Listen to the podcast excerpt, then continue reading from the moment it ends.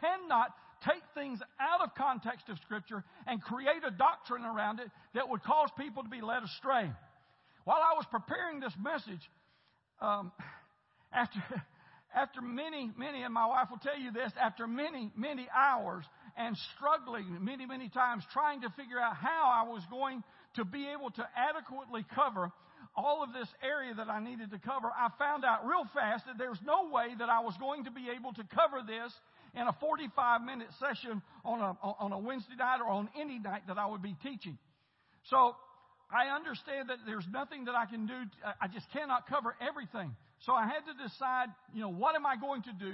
And I felt like I needed to take one of the biggest areas in which the, the, this movement that's going around now, this movement that's moving around throughout the world, not just here in America, but throughout the world, that's beginning to distort things in the Word of God.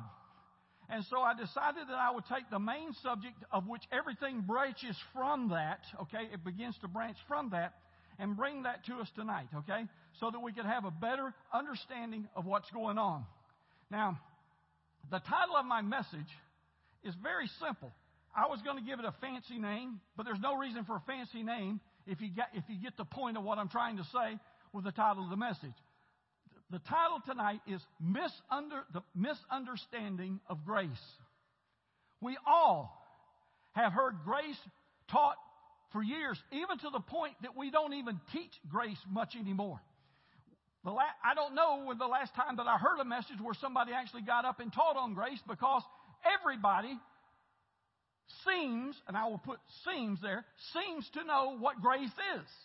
Grace, if I were to ask all of you, and I'll ask you out there in, in, in the internet land and in the world, what is grace? If I ask that, I'm sure I'm going to get this loud response that says, Grace is the unmerited favor of God. Okay, what does that mean? It sounds great. Praise God. Because of the grace of God, I have an unmerited favor of God. What does that get you? What is that that grace all that gets to? I know what happens is, is because we talk about the unmerited favor of God, and when we try to teach people grace, if you try to teach a person grace, we, we, we don't teach it that much anymore if we teach it at all in most of our mainline churches. So I, I know where this um, misunderstanding of grace came from. I'm sure it came out of a frustration, the same frustration that me is when I was pastoring, and even while I'm here. And many of you would struggle with this same thing and probably have asked yourself so many, many times, why is it that when people give their heart to the Lord, they come, they accept Jesus Christ, and before we know it, before the, before the words that they say, I confess Jesus Christ, they've lost out and they've, and they've gone and gone back into the world again. And we ask ourselves, pastors have asked ourselves for years, why? Why? Why? Why can't we keep people who give their heart to the Lord? Why don't they stay here? Why don't they be, why don't they stay involved in the church? Why don't they keep the, their lives straight? Why, why is it this thing happening? And a frustration goes out. The reason why people can't get saved is they don't realize what just happened to them. They don't understand who they are. They don't understand what they received when they accepted Jesus Christ. And they don't understand the surety that they have in Jesus Christ, which is grace. Okay? We do not get anything from God that we deserve. Nothing. His blessings we do not deserve. His forgiveness we do not deserve. The promises that He's made for us, we're undeserving. There's nothing that we can do to deserve what Jesus paid for on the, on the cross to be able to give us. Okay? I feel like a lot of people, because of that, people who get saved, the first thing realizing they're just a babe now, right? They're just a babe in Christ. And the devil wants to destroy it as quickly as he can. So all of a sudden they sin right after they accept Jesus Christ. The next day they go back and do something that they used to do all the time. And the devil says, Ha! You thought you changed. You haven't changed. You're doing the same thing that you did before. The thing is, they're just a babe in Christ. They're just learning. And all of a sudden they feel this guilt. They don't know what to do with this guilt. And the fact is, is what we call guilt is really a condemnation, and condemnation comes from the from Satan. It doesn't come from the Lord. The Holy Spirit does not condemn us, He convicts us. I call them the two C words condemnation and conviction. I've talked about this before briefly, but basically, quickly, how you understand the difference. If you want to know whether or not you're being condemned by Satan or convicted by the Holy Spirit, it's pretty simple to figure out. If one makes you feel guilty, makes you want to run from God, makes you want to step away from the relationship that you had with God, that's condemnation. That's the guilt that, that Satan has placed on you. If you have a conviction from the Holy Spirit, the Holy Spirit will woo you and want to draw you from, want you to forgive, be, be you know, for, you know, ask for forgiveness, repentance, and draws you closer and causes you back to Jesus Christ. Okay? So one pushes you away from God, the other one draws you to Him. So there are two different forces that are working, but one of them is coming from the Spirit, one of them is coming from Satan. Well, I believe that because so many people have struggled with the Lord, because of this feeling like they're not living up to what Jesus requires of them, this guilt, this condemnation, which is coming, not coming from God, but from Satan, has caused them to lose out. And I believe that, that through all of this, people are trying to find a way to make it easier for people to stay saved. Okay? I wish there was a I wish there was a special pill that when everybody came, that they said, I accept Jesus Christ as your personal Savior. Good. Open your mouth, drop the pill in. Now you are worthy and you will feel worthy. Okay? But Satan wants us to feel worthless. You know, we're not worthy of anything, right? But grace says that we are made worthy and trying to get that message across. So what has, what has been brewing out of this over the last few years and is beginning to grow more and more, and the reason that I'm speaking to you about it tonight is it's getting close to home when I have people, friends of mine, that were teachers of the Word for years, lived close to God, taught in classes, were leadership in churches that have bought in to this misunderstanding of grace and now has opened that door and now has been flooded with all kinds of things that are wrong and sin in their lives and accepting those because of grace. Okay? So, this movement that's moving around is, is the new movement, if you want to call it new, the new grace movement. Some people call it the, the, the grace revolution. Some people call it the grace revelation. Other people call it uh, whatever they want to call it, right? But this new, grave, grave, uh, this new grace movement has emphasized grace and disregarded the teachings of the Old Testament and even the four Gospels. Because this movement believes that the Old Testament was the legalistic side of, uh, uh, of God, and grace is that freedom from that law that was there. We know that God said the law is now written upon our hearts. We'll get to that in a few minutes. But the fact is, they disregard that and they say that the teachings of Christ during his life was teachings under the old law. So therefore, not relevant to grace. I'm sorry, but Jesus Christ, when he lived, he was in a transition between the old covenant and was ushering in a new covenant that was something new. When Jesus was on earth, he was beginning to try to train, he was transitioning the Jewish nation from relying on priests and physical sacrifices into a new grace period that was coming that was going to get rid of the old sacrifices and establish a new one with Jesus being the ultimate sacrifice. Okay? So, when you start saying, I can't take the Old Testament and I can't take the Gospels, then how am I going to be able to defend my grace principles? So, what I have done, other than talking just a moment, a few minutes, about one, uh, one set of scriptures in John, uh, talking about Jesus, in John chapter 1, other than that, I'm going to try to stay out of the Old Testament that they don't accept, and I'm going to try to stay out of the Gospels and use more of what they want to deal, with which we will talk about in the Pauline scriptures and Peter, John, and, and those that wrote after the Gospels. Okay? So, their teaching is, like I said, this law of things that Jesus taught, okay? Now, this is the big one that I want to cover. There's a lot of things that they cover, but all of it is going to branch from this. The main teaching that they have, that they springboard every other thing from it, from, uh, from the, every belief system on this grace part, springboards off of the teaching that all sin, all sin, past, present, and future, are forgiven when you accept Jesus Christ. Okay? Now, how many of you would agree with me out there, and you, if you are sitting here, when Jesus died on the cross, he died for all sin? Would you agree with me? Okay, if Jesus died for all sin, what they're saying is if he died for all sin and you ask him to forgive you of your sins, he just cleansed you from all of your sins, past, present, and any sin that you would commit going forward. I said, okay. well, you got to look at it. If Christ, so there's no need then to teach on sin. There's no need to preach repentance because if everything is forgiven, no matter what you do, doesn't matter, and there's no need to repent.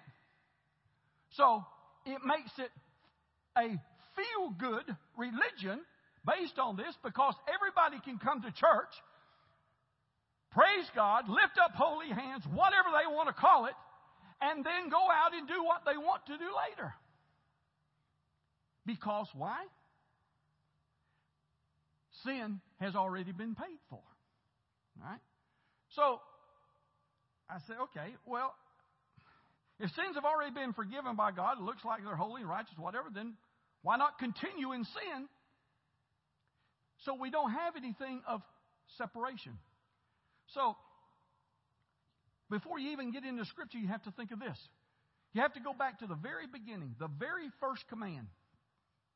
The very first fa- command that God gave to man do not partake of that tree of knowledge and evil, good and evil, right? One rule don't do that. All God, from the very beginning, since creation, the only thing that God has ever wanted man to do was be obedient to his word. Okay? To be obedient to his word. Now, I believe that they, they also believe that it's, it's wrong to base your forgiveness on your forgiveness for others. Like in the Lord's Prayer. Our Father who art in heaven, hallowed be thy name, thy kingdom come, thy will be done on earth as it is in heaven. Give us this day, whatever. And forgive our debts as we forgive our debtors. Now, whose prayer was that?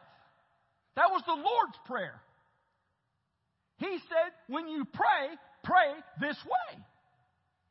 Now he says, as I forgive, as you, as you forgive, I will forgive. Okay? And he goes on down in, I think it's verse 14, 15, and he even comes back and says it again, says, if you don't forgive your brother, neither will I forgive you. Now, my wife says very says that was one thing that she learned very early in Christianity that if she didn't forgive somebody, she was never going to make it. Okay? So that's what we call the law of forgiveness. It is a law. God says, if you don't forgive, neither will I forgive. But these people say, no, you can't base it. As a matter of fact, they say that you have gone way too far if you have prayed this prayer because you have deep, you are deeply misunderstanding God's grace. No, my friend, you are mis- you're misunderstanding what God says. We're not misunderstanding because your teaching is your thoughts, not God's word. We have to stand. Pastor Goodluck has always said right here, if you don't have a scripture to back it, then don't don't you know don't come talk to me about it, right? So A lot of people, I, I have, I use the word, and I don't know where the, I don't know if anybody else has picked it up, but I call this the hyper grace movement. Okay, I think it's called hyper grace. They got, they got, they, I call it grace on steroids. Okay, but much of what is taught in the grace, in the grace word, though, the thing about it is, so much of it is true. That's the problem. A lot of the teaching in the grace, hyper grace movement is exactly what we need to be taught. And that is that God is gracious. God is forgiving. God is loving. And God does want us to live right. God wants to forgive us. He wants us to come to Him and ask for forgiveness. Yes, that is great and it is the teaching. But you can't stretch grace or take grace in its box and take it to mean something else. You can't stretch it beyond that which is, which is supposed to be meant. Much of it which is taught, even as good as it is, it, it, like the exceedingly abundant and free for the believer. They teach that grace is marvelous. It's abundant. Matter of fact, it's exceeding, exceedingly abundant and free to the believer. That's true. It is. 1 Timothy 1.14 says, And by grace, and, and the grace of our Lord was exceedingly abundant. Okay? Okay, that's fine. However, hyper grace teaching is out of proportion to the rest of Scripture. Anytime one doctrine emphasizes to the exclusion of the rest of Scripture, we fall into area to error because we fail to correctly handle the word as we are told to do in 2 Timothy 2:15 where it says and he rightly dividing the word of what? Truth. Rightly dividing the word of truth. The problem lies in taking and stretching grace to mean more than it was ever intended to mean. When we stretch it to more than it was intended to mean. Many teachers and pastors today are grabbing hold to this so-called new revelation of God. I get very concerned and very skeptical when I hear when I hear someone eh, someone gets a new revelation. I'm not saying that God doesn't give revelation. Yes, He does. He gives revelation of His Scripture, right? But a new revelation should not go contrary to other Scriptures in the Word. Many new revelations are pulled out of context, which means it creates an error, and errors to Scripture cause false doctrines, and through them people are led astray from the truth of God's Word. Grace is a wonderful, blessed gift of God freely given to us.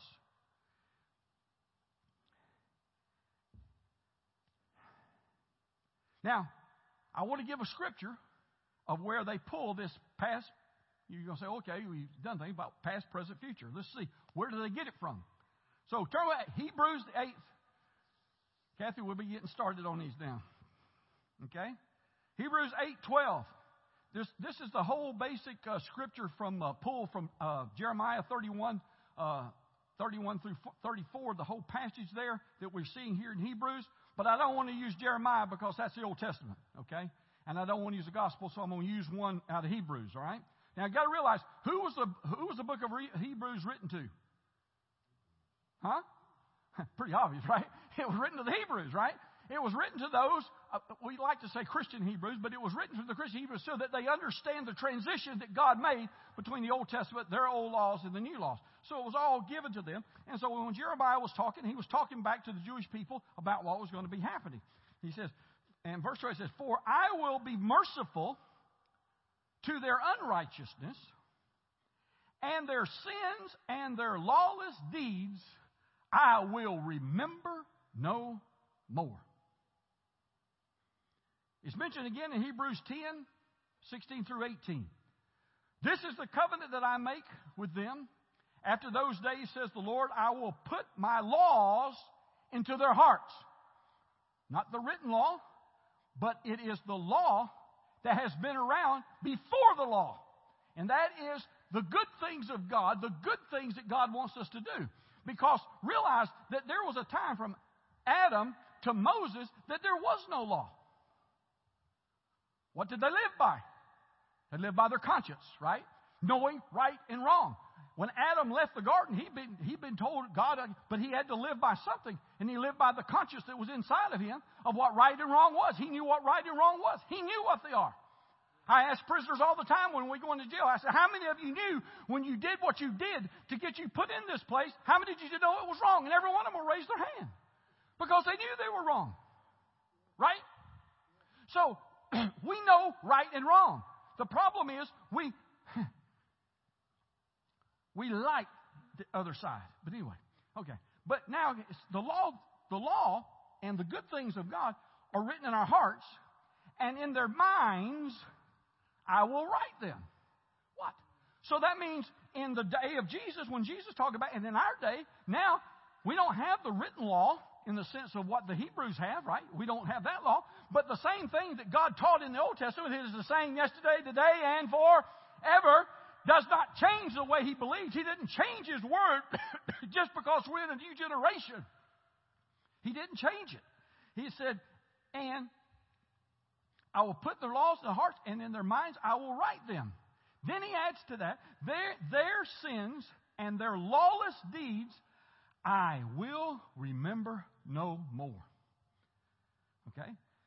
Now, where the remission of these, there is no longer an offering for sin.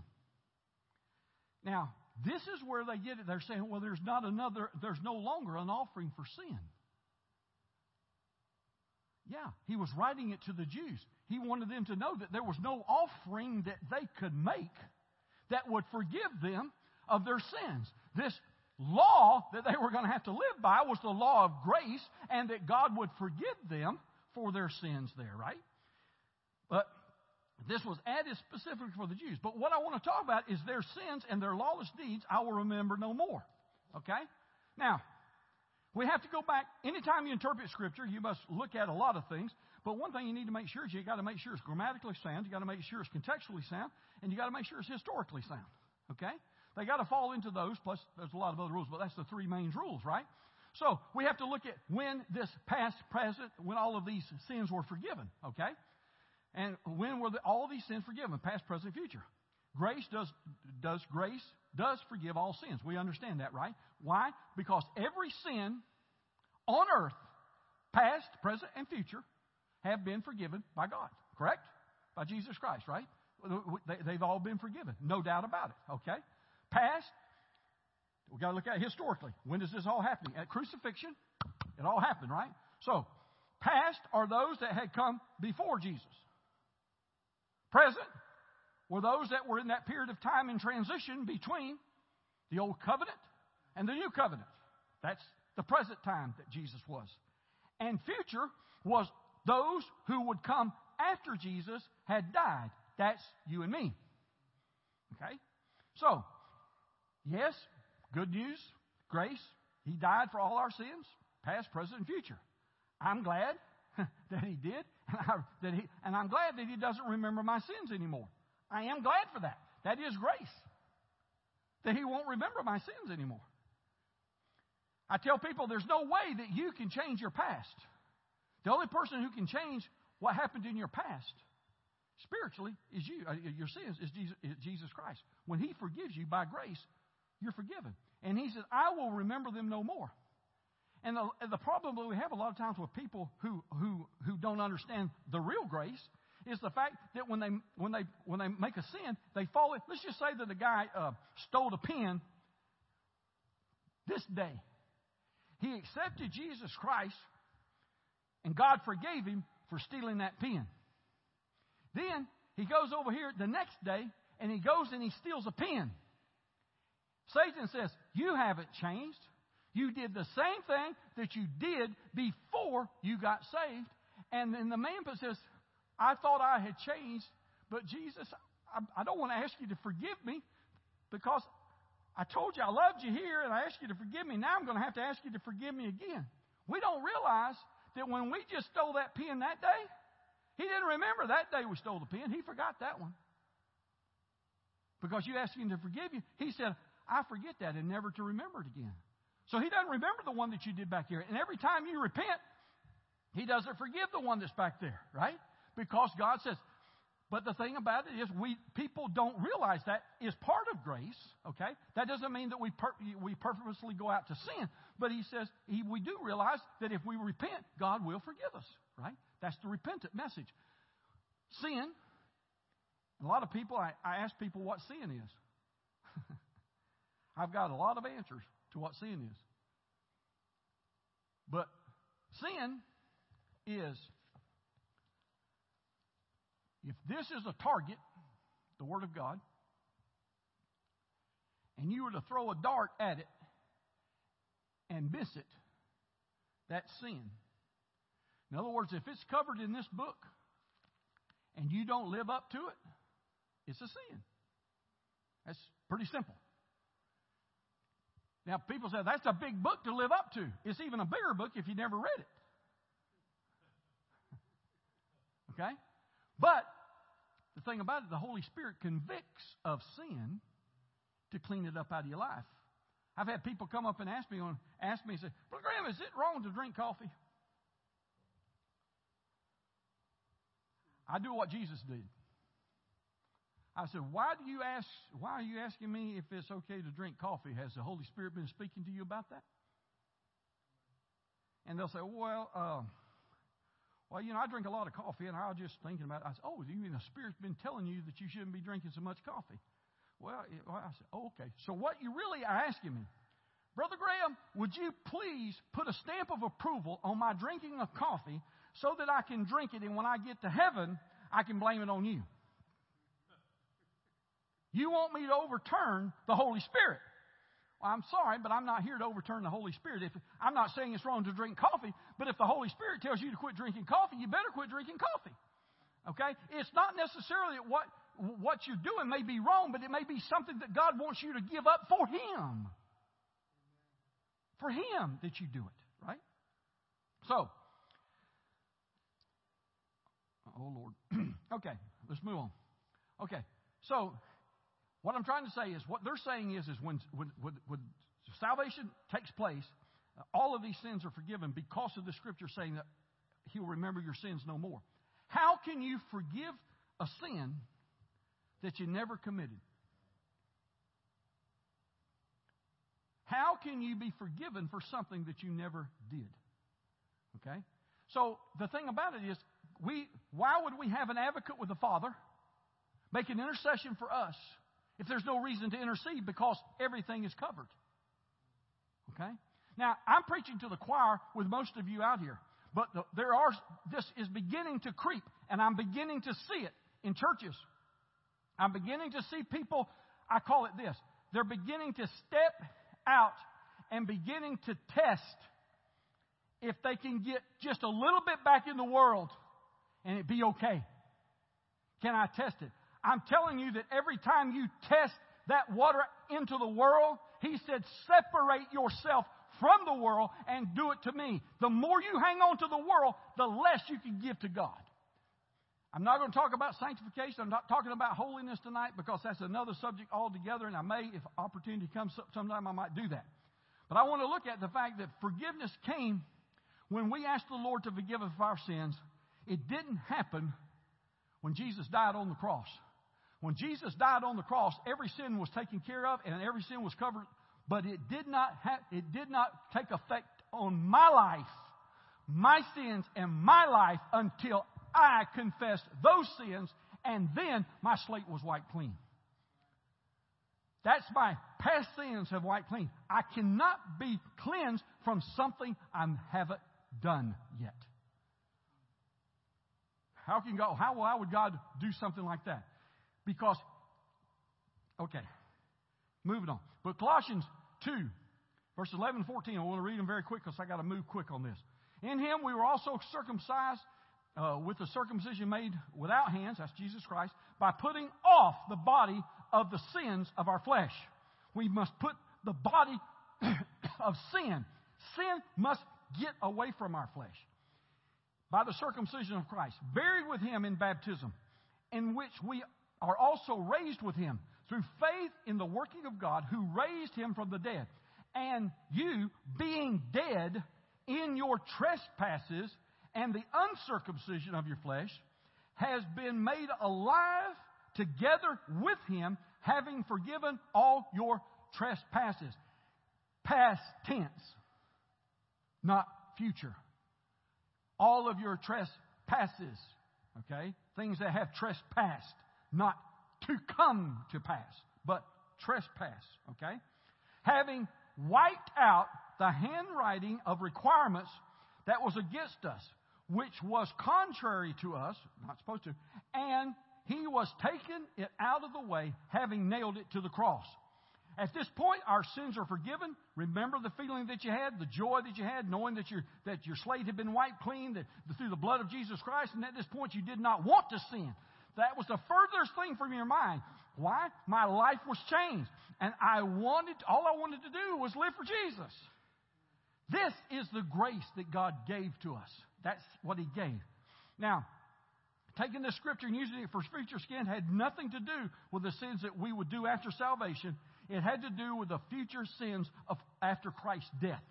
This misunderstanding or error of interpretation has led to the false teaching in the hyper grace movement or that revolutionary movement for today. We cannot separate grace from truth. In John chapter 1, verse 14, I've got to go quick, okay? And the Word became flesh and dwelt among us, and we beheld, uh, beheld His glory, and the glory of the begotten Son of the Father. The begotten Son of the Father, Jesus Christ, right? Full of grace. That means, if you want to use the word unmerited favor, I don't think it applies. You mean to tell me Jesus had to have unmerited favor with God? It was a special love. It was a special favor that he had. It was something that he had with God. But it said that he was full of grace himself, without measure. He was full. You can't put it, you couldn't put any more grace in God. That's the reason why he has so much grace to give. Is because he has so much of it. But it says, and truth. God was full of grace and he was full of truth. They come together. We see he's full of grace here. Now, verse 15 John bore witness of him and cried out, saying, This was he of whom I said, He who comes after me is preferred by me, and he was before me. And of his fullness, and of his fullness, fullness of what? All that he had, right? This abundance. We have all received of this abundance, right? And grace for grace. And if you want to look at that in Amplified, it kind of a, gives a little bit different. It says, For out of his fullness or abundance we have received, all had a share, we all have a share, and we were all supplied with one grace after another grace, a spiritual blessings upon spiritual blessings, and favor upon favor, and gift heaped upon gift. That's a lot of grace. That's a lot of favor, right? That's there. Now, for this law was given through Moses, but grace and truth came through Jesus Christ. We had the law was given to Moses, but not just grace, but grace and truth came through Jesus Christ. Now, grace is a gift from God. Grace is a gift. Ephesians 2 8 through 10. For by grace you have been saved through faith, and that not of yourselves, it is a gift of God, not of works, lest anyone should boast. For we are his workmanship, created in Christ Jesus for good works.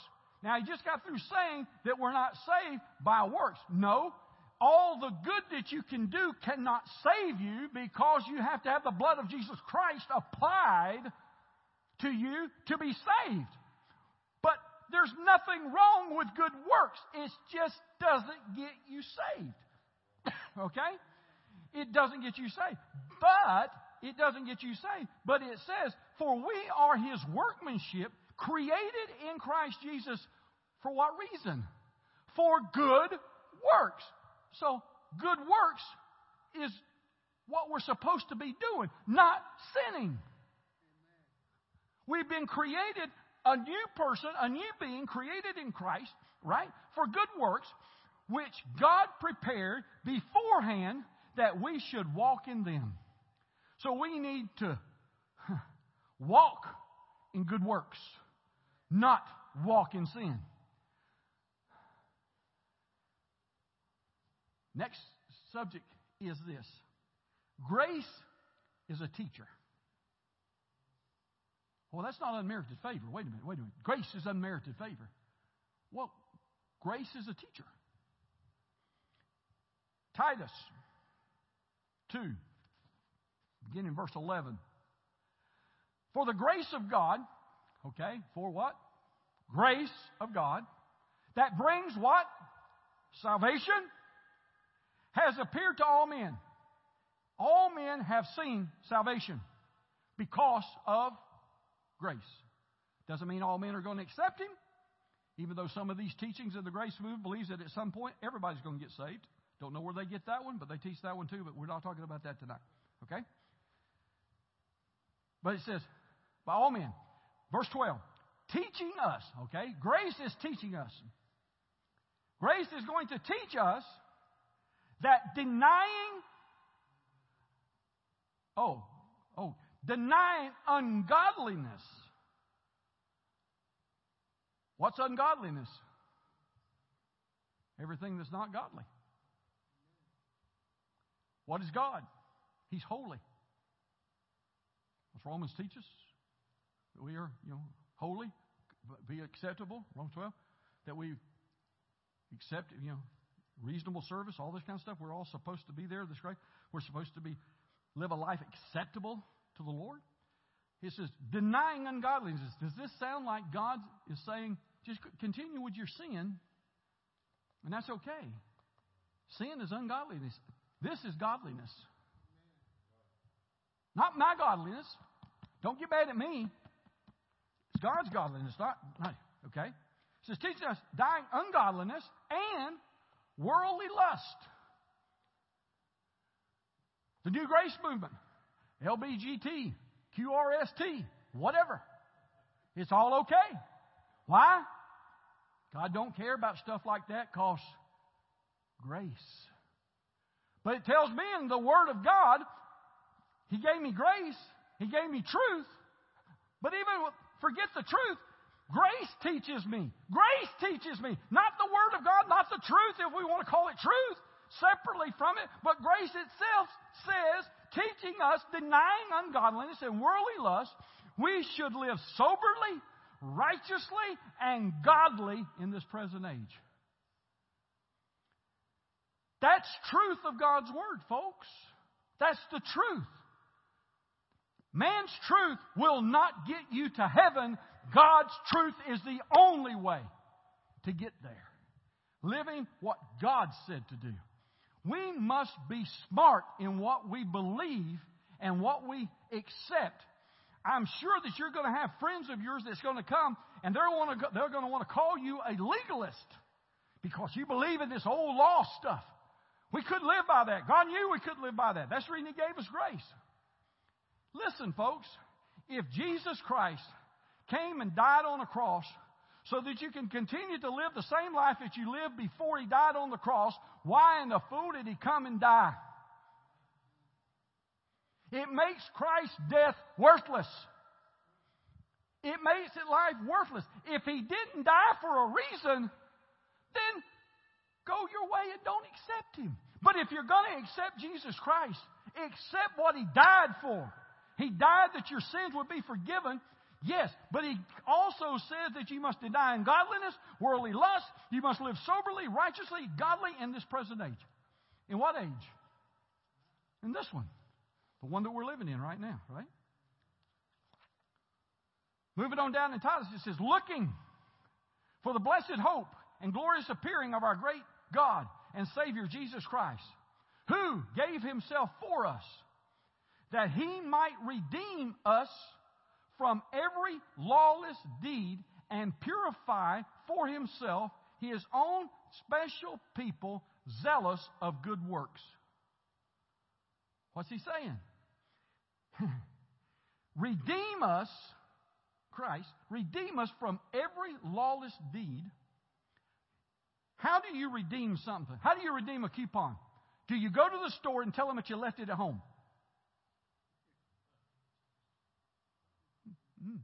If you're going to redeem something, you have to have it at time of purchase. Right? Do you have any coupons? Yes, I'll give you a coupon, right? Redeem. You don't redeem something right there, right? To redeem us from every lawless deed must be when we need the redemption, we put the coupon in. There's no need to take a coupon to the grocery store for a pack of bacon if all you're buying is bread. Okay?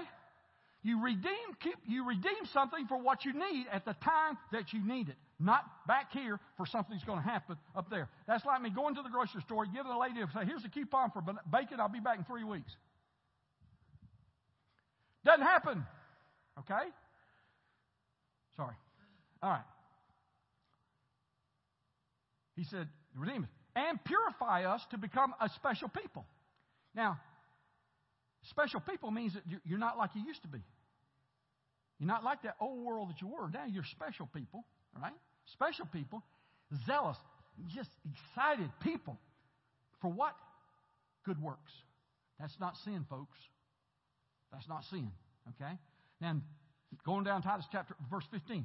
Speak these things, exhort and rebuke with all authority. In other words, what he just got through saying, all of these things that we're supposed to do, he said, for me to teach you, to exhort you, which means to correct you in what needs to be corrected, and to rebuke against what's out there. So I'm trying to tell you, God said for us to teach this and to, re, and to correct what we hear out there that's wrong and to rebuke those that do it. That's what he said, and to do it with what? All authority. Okay? Now, I got to move quick, okay? Grace reigns through righteousness. Now, wait a minute. I thought grace was just out there. Romans 5, verse 19. For as by one man's disobedience many were made sinners, so also by one man's obedience many uh, will be made righteous. Moreover, the law uh, entered that the offense might be abound. But where sin abounded, grace abounded much more. Where sin was, grace was more. So there's all this sin, but grace was bigger. So grace abounded more than sin, right? This is what we're looking at. We've got Sin is abounded more, right? So that sin reigned to death, okay? Sin brings death. Even so, grace might reign. Grace must reign. How can something reign? Reign means to keep it going, right? Right? So grace, so that grace might reign through righteousness. Oh, wait a minute, wait a minute, wait a minute righteousness. You mean for grace to be a, able to continue, there must be righteousness? Oh, no, Pastor, you don't understand. I am the righteousness of God. We are. God made you something. It's your responsibility to keep it. right? God made us righteous. He also justified us. Okay? A lot of things He did. But we must keep them, we must stay at that point, right? But grace might reign through righteousness to eternal life through Jesus Christ our Lord. Then, a lot of people say, well, I'm not sure about it. We'll go on down to, in chapter 6, because it, it keeps going in chapter 6. What shall we say then? Shall we continue in sin so that grace may abound? He just got through saying that Sin was here and grace already abounded. So why would I want to make sin go more sin just so grace can more abound? That's not what he, he said. So should we sin so that grace, so that God's grace can be in my life? I'm thank God I'm going to go out and sin because if I go out here and sin, what am I do my sin? Oh God, the grace is, oh, so much more grace. Oh Lord, let me go out here and commit adultery. Oh, oh, but that was a big one, God. Oh, pour on your grace.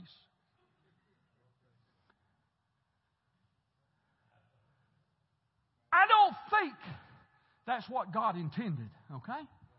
All right? And he's, you know, Paul said this, right? So he's, he's writing this, and he says, So should we go out and sin so that grace can abound, so that God can just pour out more grace so he can see past all of my sins? He said, Certainly not. How shall we who died to sin when we accepted him live any longer in sin? Uh oh.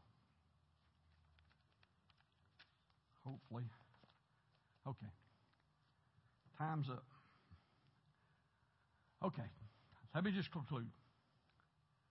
Time's running out, so maybe I'll have a chance to finish this sometime. But I think that I've covered the main thrust of what they're trying to say. And all of you are probably out there saying, you know, Brother Graham, we already knew this. I'm glad you did. I'm glad you did. I hope you learned something through it. I hope the Holy Spirit gave you something, right, through it. But we must know and understand this is most important that sin is destructive to our lives. It's destructive. In other words, every sin that's committed does something to hurt you. Okay? Sins committed has an effect on our lives. And with a belief that it's okay to commit sin because we are under grace and can be forgiven does not give us a license to sin. Okay? Now I will leave this example with you. I think it's good, but it's kind of a personal thing, but I think it's, I think it's good. I'm going to read it so I get it right. Why would you go around every day cutting yourself, causing yourself great pain, just because you know that it'll heal? I'm going to cut myself all day today just because I know that it'll heal. I'm going to sin all day because I know God's grace will heal me. When I was playing football many years ago, I got cuts, bruises, strained muscles, torn ligaments, concussions, and every one of them hurt when they happened. They all had effects on me and were painful, and some still bother me today. Did I want to get hurt? No. But I was doing something I enjoyed, and I lived with the pain because I enjoyed it so much. In our Christian lives, we do things that we enjoy so much doing, but they're not good for us. They're sin, and sin hurts. You are enduring the pain in your life for just a temporary moment of what you think is good that can affect you now and some of those enjoyments for a moment will affect you the rest of your life. These enjoyments are sin. Sin hurts us, and we have and we have to recover. Sins have consequences, and none of them are good. Sin has consequences, none of them are good. God's grace allows us to recover from sin, but it doesn't mean that it won't affect us and that we should continue in the sin. If you're listening out there tonight to this message, and you got sin in your life and you're sinning every day, you just go do it because you know and you know it's a sin, but you do it because someone told you that grace covers that sin without repentance. I hope this message has changed your mind and that you will repent and clean the sin up in your life and accept God's true grace for you. Father, I love you. I thank you, Lord, for your word. Your word is a lamp unto our feet, a light unto our path. God, I pray that those that heard this message tonight, they'll study. I hope that they go study trying to prove me wrong. Because, God, your word, grace is great. It is one of the greatest things that you ever gave us. God, we couldn't even, I wouldn't even be here if it wasn't for your grace. But God, let us learn to live in that realm of grace, to reign in righteousness, to live in the ungodliness. Lord, those that are struggling didn't understand grace. Grace is a, is a magnificent thing to have, Lord. And let them know that they're a child of God and that they're going to make it. They're going to make mistakes. All they have to do is ask you to forgive them, Lord. Just ask for repentance. We'll sin. Anybody who says they don't sin, I need to see you because if you say you didn't, you probably just sinned. But Lord, I pray right now that this word speaks to their hearts, speaks to their lives. If there's any of you out there right now that does not know Jesus Christ as your personal Savior, I invite you right now to accept Him as your Lord and Savior. Don't just say, Jesus, come into my life. Say, Jesus, come into my life and be the Lord of my life.